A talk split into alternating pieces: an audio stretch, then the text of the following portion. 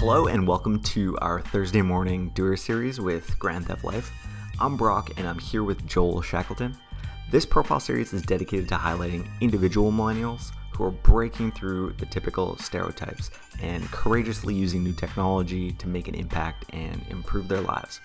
For more information and links to their stories and social accounts, go to grandtheft.life and subscribe to our weekly newsletter.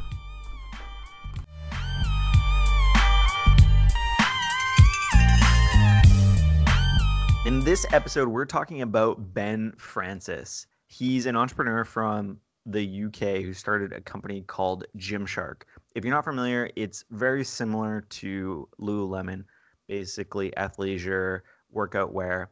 But the the difference about this company and a few others that you may have heard, like what's that one Joel called? It's like has Jane in the name. There's a few copycat Lululemon like brands. TNA. Yeah. Yeah, So that's the difference- Aritzia. I guess Ritzia does sort of copy their leggings a little bit, but there's a few other brands I think that are maybe not as successful. Ben, on the other hand, has been able to create this brand, which from cliche standards in the startup world, from his parents' basement in 2012 when he was 19, all the way to $315 million in revenue they did last year, or sales they did last year. So I wanted to highlight this kid because I've been watching a lot of interviews that he's done. I think he's extremely well composed. He's he's got a, a vision for the company. I think there's a lot of a lot of good takeaways from from his story as well. So very briefly, the story from the time he was 19 to a few years ago, how it how it kind of went down was he he proclaims that he was a tech guy. So he wasn't really focused on specifically building uh, a brand, a clothing brand. He was working on six or seven different projects at once. He said he was building websites, taught himself how to code. He was building fitness apps actually for iPhone. Um, but all the while, I thought it was a little strange going to university and delivering pizzas. So, one interesting factoid is that he was still delivering pizzas when Gymshark was making him over 250k a year, which is crazy. I think that kind of speaks to his humility, which I'll continue to highlight throughout this conversation. But yeah, he was obviously delaying, you know, going full time with the Gymshark brand, um, while he was not only going to school, delivering pizzas, making iPhone apps, but he also got his grandparents to get him a sewing machine and a screen printer. And he was in his garage or basement actually making 10 shirts a day on a custom basis. So that was kind of the backstory. That's the grassroots Gymshark origin story. Uh, from there, I think, I, I guess I'd be curious, Joel, why, why, why did you agree to highlight Ben Francis? I know you're typically more of somebody who's interested in like finance stories, but he's not maybe not the most popular entrepreneur. But why why do you like Ben Francis? Ah, he's like a handsome 27 year old kid that you would never. He seemed he's so unassuming, right? He if you saw him on a plane, you'd be like, oh, I want to sit by that guy. He seems nice, and he's probably not going to talk to me. But you you start watching his v- vlogs, and he's just he's he has this. I mean, he has a British accent, and um, he comes across like he doesn't seem as though he'd ever swear, but he's so thirsty for information and and continued growth and he's just so organically honest and nice that i just he's infectious just by watching his his content.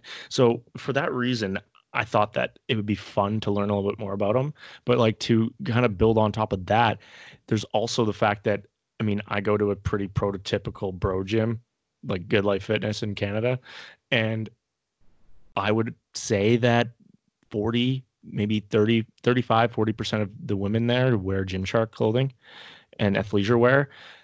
That is a trend that's only moved in the direction of where it's infringing on lululemon's um, popularity and nike's popularity and adidas popularity. And it is own and i mean generally speaking the people wearing it are very attractive very fit very conscious of how good they look and everything. And I do believe it has a lot to do with the fact that the brand itself does a nice job emphasizing the their the assets of these people. So um, I found I I just think that it's one of those products that is unique. There's there's a million people selling stuff on YouTube. Nothing to me is or has done as well as um, that I can I can pinpoint specifically as well as as Gymshark. Are you exaggerating that? Because I think I live in the athleisure capital of Canada, and I barely see any Gymshark. It's all Lululemon, which maybe it's because the HQ everybody feels loyal to. There's no way that, um, I mean, you are in the athleisure capital of the planet, being in Vancouver. I don't know about the planet, but may as well be. Like, I mean, let's get real. So you are in Lululemon town, right? So it's not surprising to me that Gymshark isn't as big there. But you go into a, a gym in which there's a lot of influencers or Instagram models, people that are like it's noticeable that this is a par- portion of their business, whether they be trainers, athletes, whatever. You go to a gym that has a lot of those, and you'll see a lot of Gymshark, okay. which kind of speaks to their strategy too. I think, right? Yeah. Um, just going back to like their origins. So, um, what we like to do in this podcast is kind of identify waves, right? Um, I think that this kid has that unique ability where he has a nose for what's popular, what's going to be popular in the future, and what's stylish. Um, I don't think that anything that they've done at Gymshark is unique. I think he's just been incredibly iterative in the same way that all successful brands are iterative. Would you tend to agree with that? I think he's he's more innovative than most are. For example, you see everybody wanting to create. I think a clothing brand might be the most popular new business idea that exists. Mm-hmm. So why isn't everybody Gymshark? Uh, I don't disagree with that, and that's where I want to kind of like pinpoint this this wave that he jumped on. So for me, um, a lot of successful entrepreneurs are yes hardworking. Um, they are they're everything that you would expect. Uh, you have to be educated or um, leveraged in a certain way. But for me, you, you, timing and then luck have a lot to do with it too. And I think that he, while obviously very smart, very um, hungry for for success, and and um, obviously doing all the right things, also got lucky in his timing and his strategy. So for me, what I noticed in, in their business and the way in which they built it, they jumped on the wave of Instagram but then what he did that was unique to um, businesses being built on Instagram was he decided that he would start and build his brand by um, bringing on influencers. The idea of influencers six, five, six years ago isn't the same as today. So you need to erase your past experiences in your brain and think of just how crazy this guy was by giving um, swag out to the or um, his his um, maybe not necessarily swag, but his his actual athleisure wear to these people that are legitimate influencers on on um, Instagram. So think of Steve Cook and every pretty exercise model you can think of that wears Gymshark. He's giving these people this these brands or his brand to wear to the gym and take photos in. And he was doing this before anybody else was doing it. In the same, and I think a lot of people have watched that documentary on Netflix about um, Beats with Dr. Dre, where he well, anyways, they one of their strategies was to get ultra famous athletes to wear their headphones to games, mm. which makes people think that this is cool, right? My favorite athletes wearing this this um, these headphones, I want to have them myself, right? In the same way that he, I think, this is just my assumption. He never really identifies as this is where his success came from, but I think that he bought these influencers cheap. So today you have um, people that have very nice bodies. They have six, seven, eight hundred thousand followers, and they're making, let's say they even have three million followers, and they're making between two and five hundred thousand dollars a year in ad supported revenue, like where they'll they'll be promoting things, um, whether it be their own stuff or whatever on the side. They're making really good money. They're the cost of them promoting your equip your your um, your your swag is expensive but when you're in 2014, the cost of that advertisement was, might, I would just guess, probably one one hundredth of the cost of what it is today. Actually, I would argue that a large portion of those people were doing it for free. So I think as Instagram evolved and then the influence of the, these people started to notice how much power they had in terms of their ability to get their their um, their audience to wear the clothes that they um, they wear themselves the the costs went up. So I would assume this guy was giving equity to people like Steve Cook, to people that um, currently rep the brand, and that to me was the reason was was the wave in which he identified early, and that that kind of propelled them into absolutely insane um, sales growth since 2017. Like, do you do um, you think that was a more important decision than? Could you imagine being 20 and he was saying that retailers I wasn't familiar with the exact names, but like ASOS and some other were actually offering him millions of dollars in massive product uh, orders to be able to have their clothing in stores, in retail stores. And he mm-hmm. said no. He's like, I want to own the entire experience. He's like, we're never not going to be direct to consumer. Do you think Instagram influencers was more important than that, or I think him identifying Instagram as a mall and those people as mannequins um, being more important than well you know what? It was both. It's a kind of a mix. Yeah. But like if you think about it his growth numbers weren't insane from 2014 2015 2016 like sure they were i mean 50% to 100% but like from six, 2016 to 2017 to 2018 to 2019 his revenue numbers went from 17 million to 52 million to 103 million to 315 million. That is banana land and that I guarantee you correlates perfectly with the growth of Instagram and its popularity. So I think that he made a lot of incredibly smart decisions, but also rode the wave of Instagram and the power of influencers. And he used all of it, all of it. And it's been an absolute boon. I would argue, I would assume that this business is probably worth $5 billion today. You're super super long the wave of Instagram influencers. Do you think well, he's making any decisions right now that are, you know, 2012 esque what in Instagram influencers were? Man, I don't why. He owns that space. You go and you look at the people that are on that Instagram. How perfect are those people? Just I don't think I've seen down. better abs than I have on Gymshark's Instagram page. You and I were just literally scrolling through their Instagram trying to find a guy that didn't have 24 abs. like every dude on that page is a 12 out of 10. Like I don't know how these superstars are winning like sexiest man alive. Like Brad Pitt isn't the sexiest man alive. Yeah. You've been on Gymshark's page. Exactly. Like, Idris Elba. Like who? Yeah. Go on that page for like 15 minutes and you tell me that those guys aren't the hottest dudes you've ever seen in your life. like they're 4% body fat. They paint on their Gymshark clothes. These guys they are paint on their skin. yeah, their tans are definitely fake, but they're hot. Like these guys are hot. Okay, so, you gotta you gotta admit though that he made other decisions beyond just Instagram. I'm I get what you're saying that he should double down on Instagram, but the crazy things to me that are you know impossible to ignore are his buildings. Because for most people that yeah. are, he's 27 right now. He started building these things when he was 24, and I I would just admire him so much for just doubling down. He said multiple times, he's like, "Oh, we're pouring everything back into Gymshark." He's like, "I don't yeah. care if this thing went to zero, I'd build it again." He's like, "I'm I'm living and breathing and, and going to die by this brand." And you know what and I? It, go ahead. I I sorry to interrupt, but I agree 100. percent And I something that I took away from his um, his YouTube video where he talked about how he built the company, and he talked about how he's never hired somebody in a meaningful position that isn't way smarter than him. Oh yeah, that's another huge thing. Like for him to have the humility to say, "Okay, I'm 26. We're making 200 million dollars a year. You know what? I need to step down out of CEO because I'm not best for this role and go to mm-hmm. CMO." And hire somebody from Adidas with experience of going into global markets. Are you kidding me? Like, how many people have the humility to make that decision?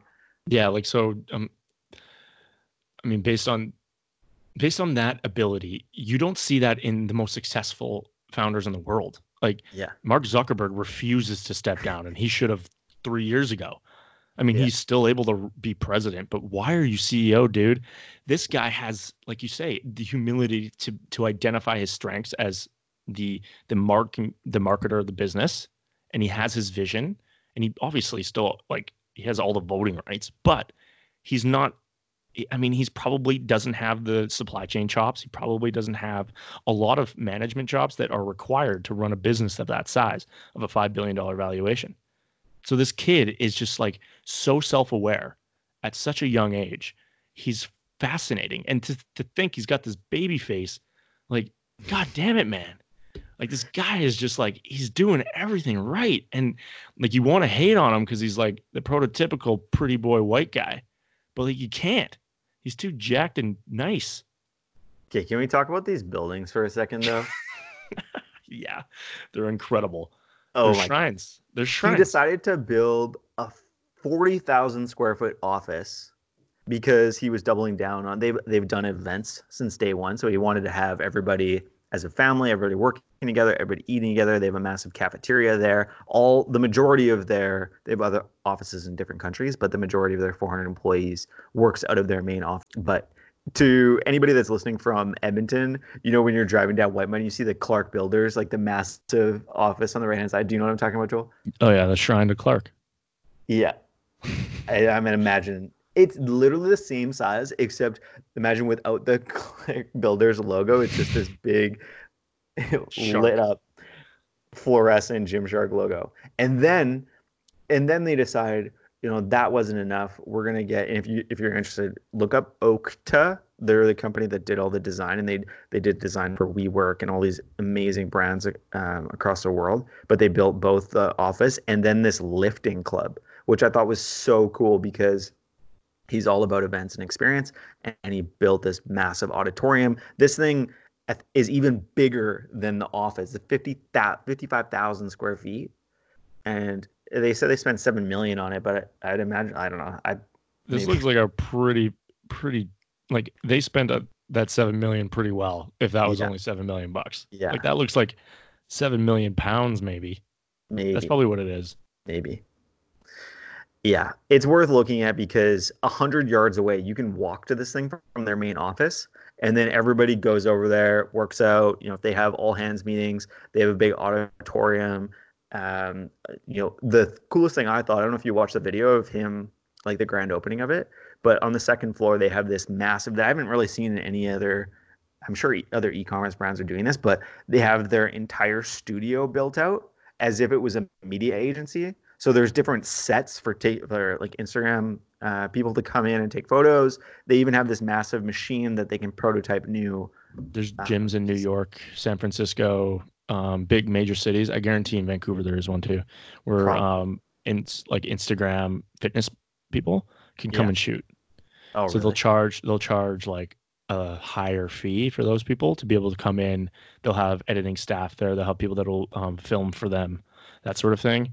So those do exist, but I would assume that they're pretty they're pretty new to that. I just need to expose my 21st and 22nd ab to get access to those. No, Brock, you run by these things. They're they're people for they're like me that are very sedentary and that only do bench press. You you're running marathons. These guys are like these people are doing chin ups. So um yeah, but yeah, it's it's they have this they've created this environment like ecosystem that people just want to be a part of. And it seems as though um if you're not a Gymshark model, are you really even hot? Okay, did you come across their event that they hosted in Toronto? It was one of their first events a couple years ago, and the theme of this event was "Lift the City." They showed the lineup of people at their pop-up shop. It was hundreds of people long. If anybody's been in Vancouver, it was like twice the size of people waiting for brunch at Jam.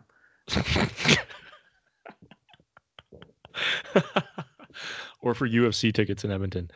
The, yeah, They're the uh it's it's weird. Toronto has this thing for pop-up shops. Like when Drake does a pop-up shop, the Oh, entire I- city's empty.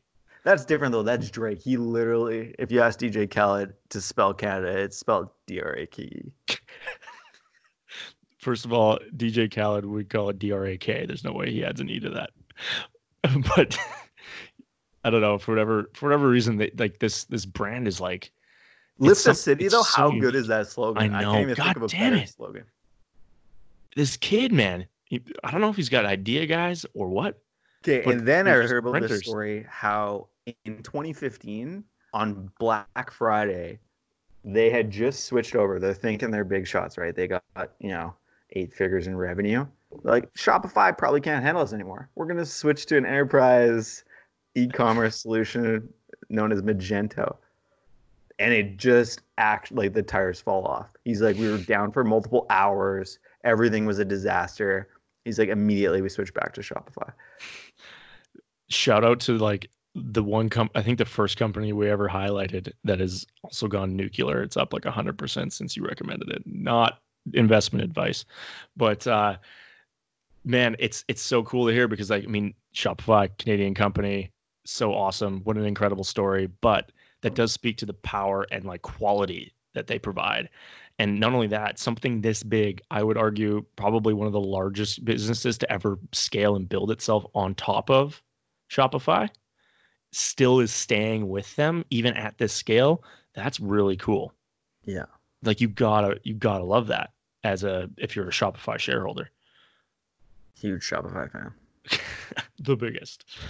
But um okay, what do you think about him? Yeah, I know you had some comments about him iterating on other ideas. Like we we both came across their um I forget what it was called. What's their habit? Like the Gymshark 66 or yeah. Yeah, so I mean he he's as you kind of um, hinted at at the beginning, he talks about all these apps that he was trying out, and like every one of them is basically like my my fitness pal. They're all iterations on top of apps that have already done well in the united states. Like he wasn't new to any of it. He was trying to do new things but for europe i think like that's what he was trying to hit on. And like there's but those are all that's exactly what you should be doing somebody in his spot in his spot right? He has the revenue to do it to take opportunity and take chances.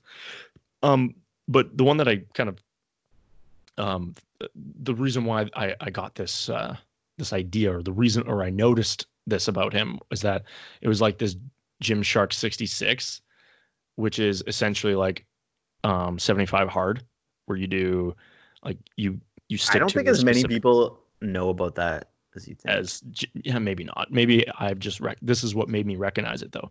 He's willing to throw a million things against the wall and go with what sticks. Yeah. But in addition to that, I do think that he's also better at taking these chances than others. So when he's um, identifying trends in fitness wear, I think he's better than anybody else doing it right now. Besides, with the exception of like Kanye and his ability to influence culture, this guy's gym culture influence is second to nobody. Like his those Gymshark pants that women are wearing, they're different.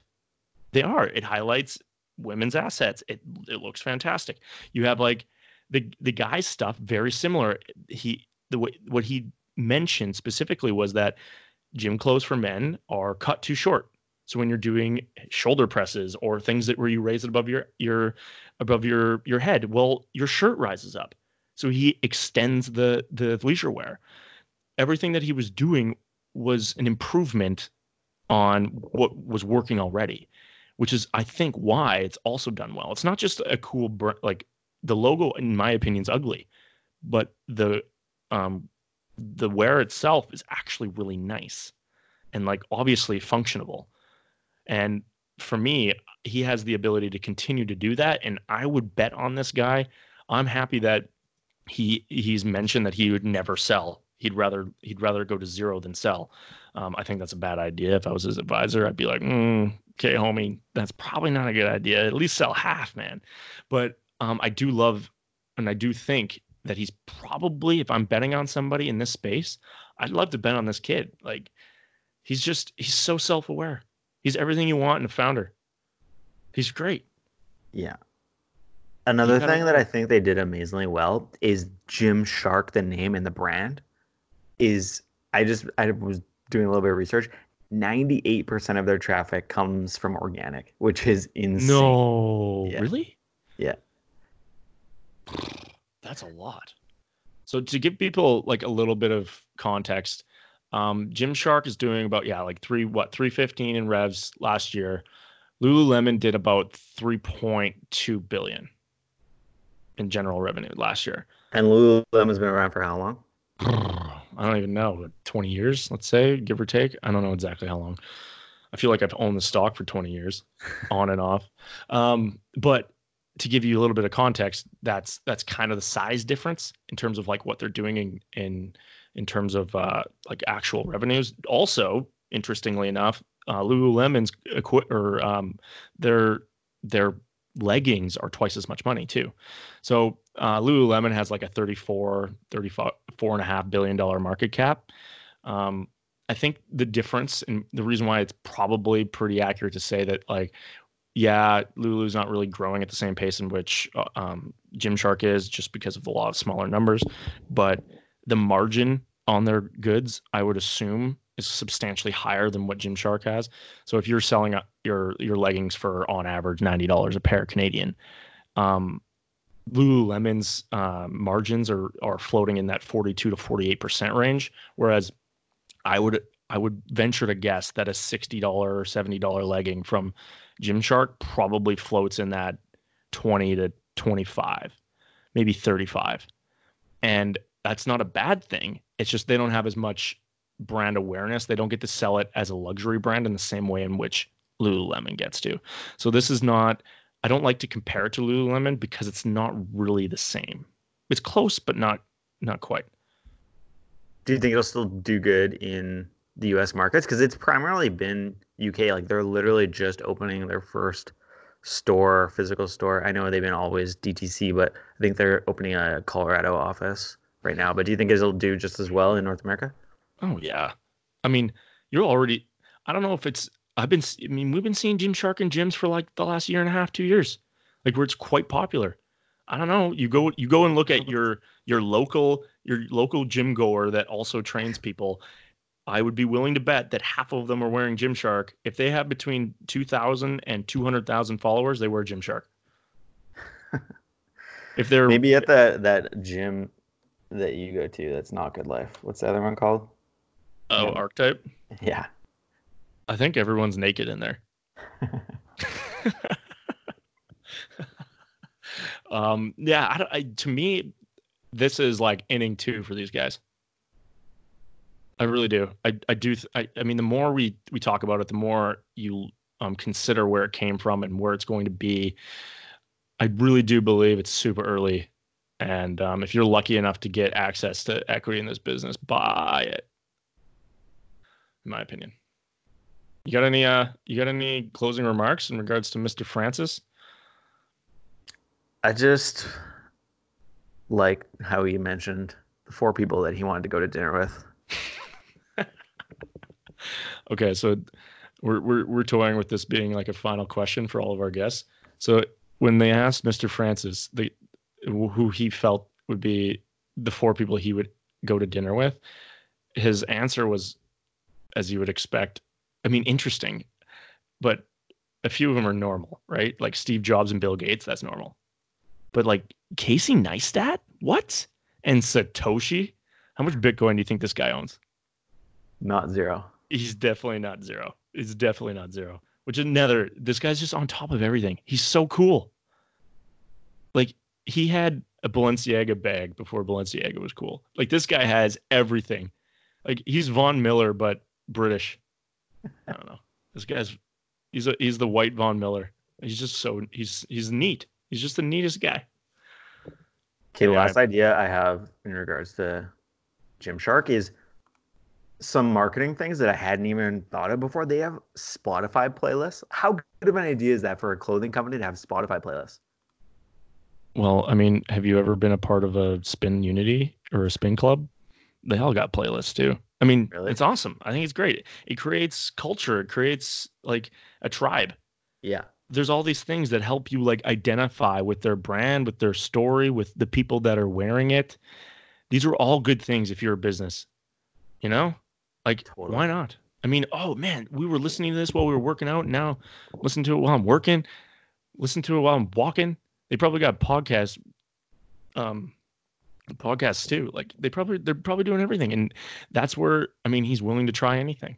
It's awesome. This guy's awesome. Last last question I got for you: Does uh, Gymshark mark the end of a retail first model? No, maybe for clothing, but no. I'm just going to go with a no because restoration hardware is hardware is retail first. And Warren but Buffett for just new, for like emerging companies. How is restoration hardware not emerging? Well, they've been around for a long time. I mean, brand new I, companies. Um, no, I still don't think so. I think there's a place for retail um, to start, but there's fewer and fewer where it makes more sense. It's really difficult. I think if you're doing really high priced items, retail makes sense still. There, but if you're if you're in that th- that that range in which people are willing to buy online and quickly, um, I don't. I will. I will agree with you that it, it, it is the end. Um, Hudson's Bay's toast. Sears Can't toast. believe Sleep Country hasn't gone to zero yet. They at least at least they bought Indy Sleep, which I admire. Well, there's like what 600 mattress companies out there. The entire industry's dumb. We should do an episode on sleep on sleep, and we'll include stupid mattress. Sidebar. Chance isn't gonna listen to this, but I bought him a Casper nightlight for his birthday. What a product that is. Let me tell you. Oh, I, I'm gonna have to look this up when we end when we uh when we go offline. If you shake it, it becomes a flame. And you turn it over to turn it off. And you can spin it to dim it. That's an ad, people. this is not a sponsored podcast. Anyway, All right. I think I think I think that's a wrap. Um, I love that. I, I'm never going to be somebody who probably wears this brand because I'm not nearly fit enough, but uh, and or pretty enough. It, everyone wearing it's hot as shit. I'm way too intimidated. However, um, there are plenty of pretty people out there that do belong in this this athleisure wear, and um, I'm I'm happy we went and we we dug into this guy because he's like one of my new favorites. He might be like somebody I I'd add to my foursome playing golf. All right. I'll talk to you on Sunday. Later, buddy.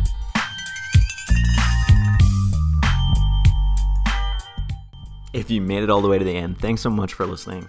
Again, if you want additional context to the people we're highlighting in this Doers series, you can find links to social accounts and anything else we mentioned at grandtheft.life. We'll be back next Thursday morning with another millennial profile. In the meantime, look us up on Instagram under GTL Podcast. That's GTL Podcast. And do us a favor and click the follow button. By the way, this should be common sense, but this podcast and our website are for informational purposes only and should not be relied upon for investment decisions. Joel does work for Gold Investment Management, and all opinions expressed by him, myself, or any podcast guests are solely their own and do not reflect the opinion of GIM. Clients of Gold Investment Management may actually hold positions discussed in this podcast. Have a good day, everyone.